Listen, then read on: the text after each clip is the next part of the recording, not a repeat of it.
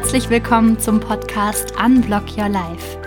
Der Podcast voller Inspiration für alle, die ihr Leben so gestalten wollen, dass es sie erfüllt. Ich bin Antonia und ich begrüße euch heute wieder zu einem unserer Zitate-Quickies und ich bin hier mit Dieter Wunderlich. Hallo! Und ich habe heute mal wieder in meinem Kalender gekramt und einen Spruch rausgesucht, wo ich gar nicht weiß, ob das überhaupt noch ein Spruch ist. Ich meine, es ist ein Satz, ich sag mal so. Der hat jetzt nicht so viel Tiefgang, glaube ich. Mal gucken, ob wir ihn äh, tiefer auseinandernehmen, als ich jetzt erwarte. Und ich lese ihn dir einfach mal kurz vor. Wahre Freundschaft ist, wenn man nicht mehr extra aufräumt, bevor der andere kommt. ich fand den irgendwie süß. Der hat mit mir stark resoniert und ich wollte einfach mal kurz mit dir mal so was ganz Leichtes besprechen hier heute, Dieter. Wow, super. Ich schreibe ihn auch gerade auf, damit ich nicht gleich wieder vergesse, worüber wir sprechen. Sehr gut. Wahre Freundschaft ist, wenn man nicht mehr extra aufräumt, bevor der andere kommt. Sag doch mal kurz, wenn du das so hörst, was löst das erstmal in dir aus? Ähm, würde sagen, das ist gar nicht so leicht. Also, äh, ähm, weil da Freundschaft drin äh, steckt. Und es ist lustig, dass du, dass du das Thema, dass das jetzt quasi das Schicksal das so gemacht hat. Ich frage mich oft, ob ich eigentlich ein guter Freund bin für viele. Was dahinter steckt, ist ja irgendwie sowas authentisch sein können. Mhm, mh. äh, und und da, das sind so Fragen, da, da fühle ich mich gar nicht sicher. Ne? Wie bin ich eigentlich, wenn ich authentisch bin?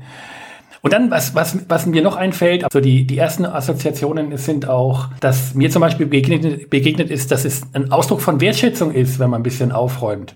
um um äh, sozusagen bereit zu sein auch für den anderen und äh, mhm. äh, vielleicht auch ein bisschen Raum zu schaffen für das, was der andere mitbringt. Also ich, ich, äh, ich, ich, ich sehe es quasi differenziert, würde ich mal sagen. Aber grundsätzlich, grundsätzlich finde ich den Spruch schon cool.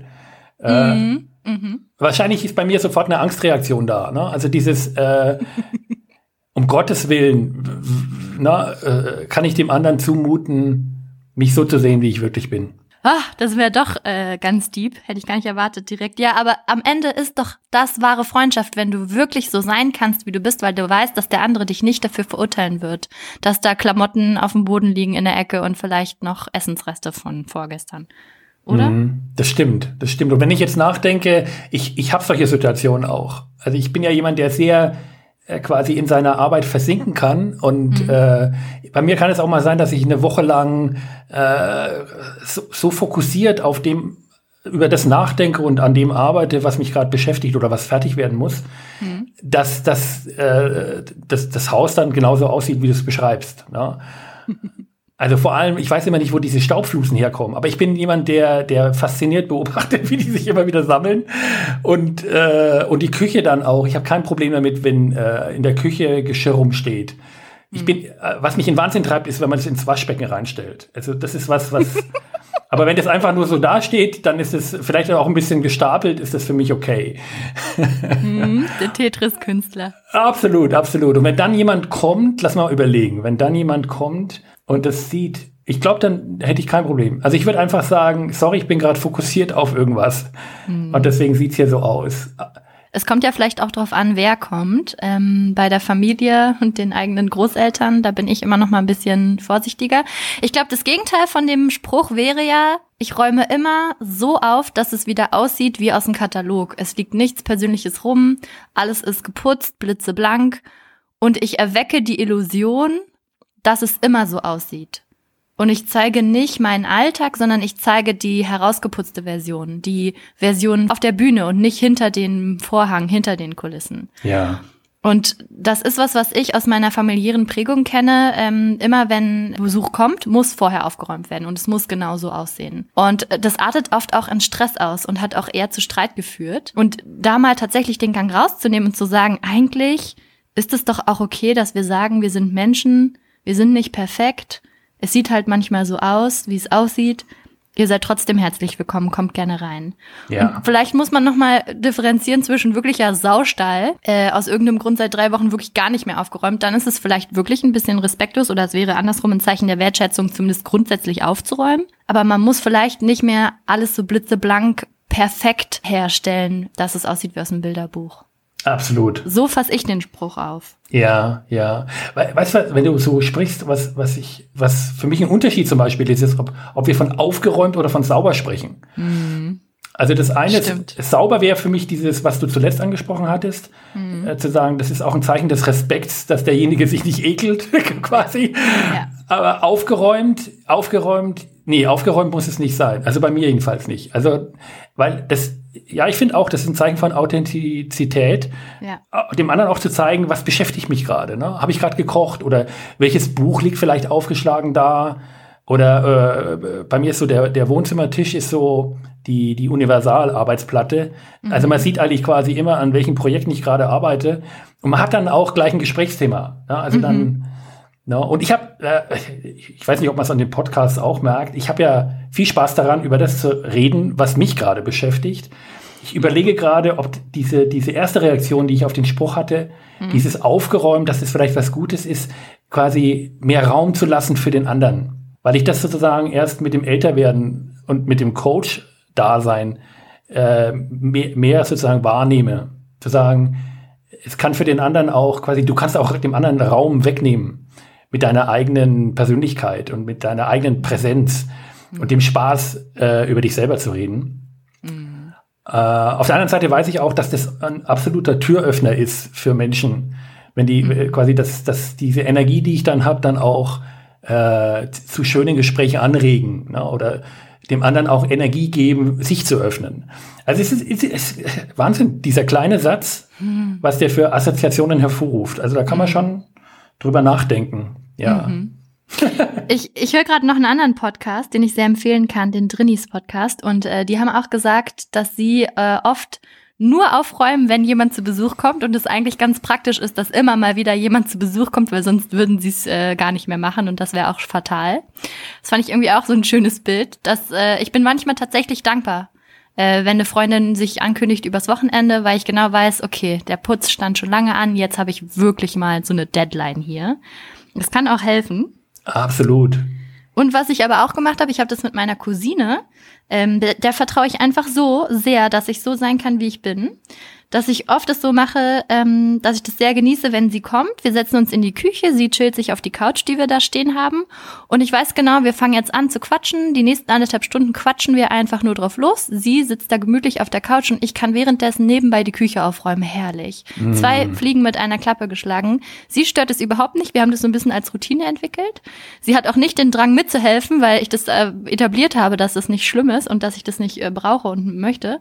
Und ich kann es aber nebenbei machen und das das ist irgendwie so angenehm. Ich mache das auch gerne beim, beim Telefonieren, aber auch wenn sie da ist, traue ich mich das mittlerweile. Und das hat mich echt Überwindung gekostet.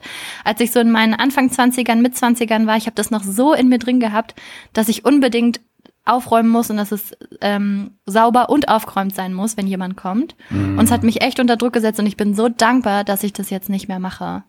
Und äh, ja, ich glaube, das, was du gesagt hast mit dieser Balance zwischen den eigenen Themen und den Themen des anderen, das ist wirklich einfach ein Tanz. Ich glaube, das ist echt mit jedem Menschen wieder an jedem Tag neu.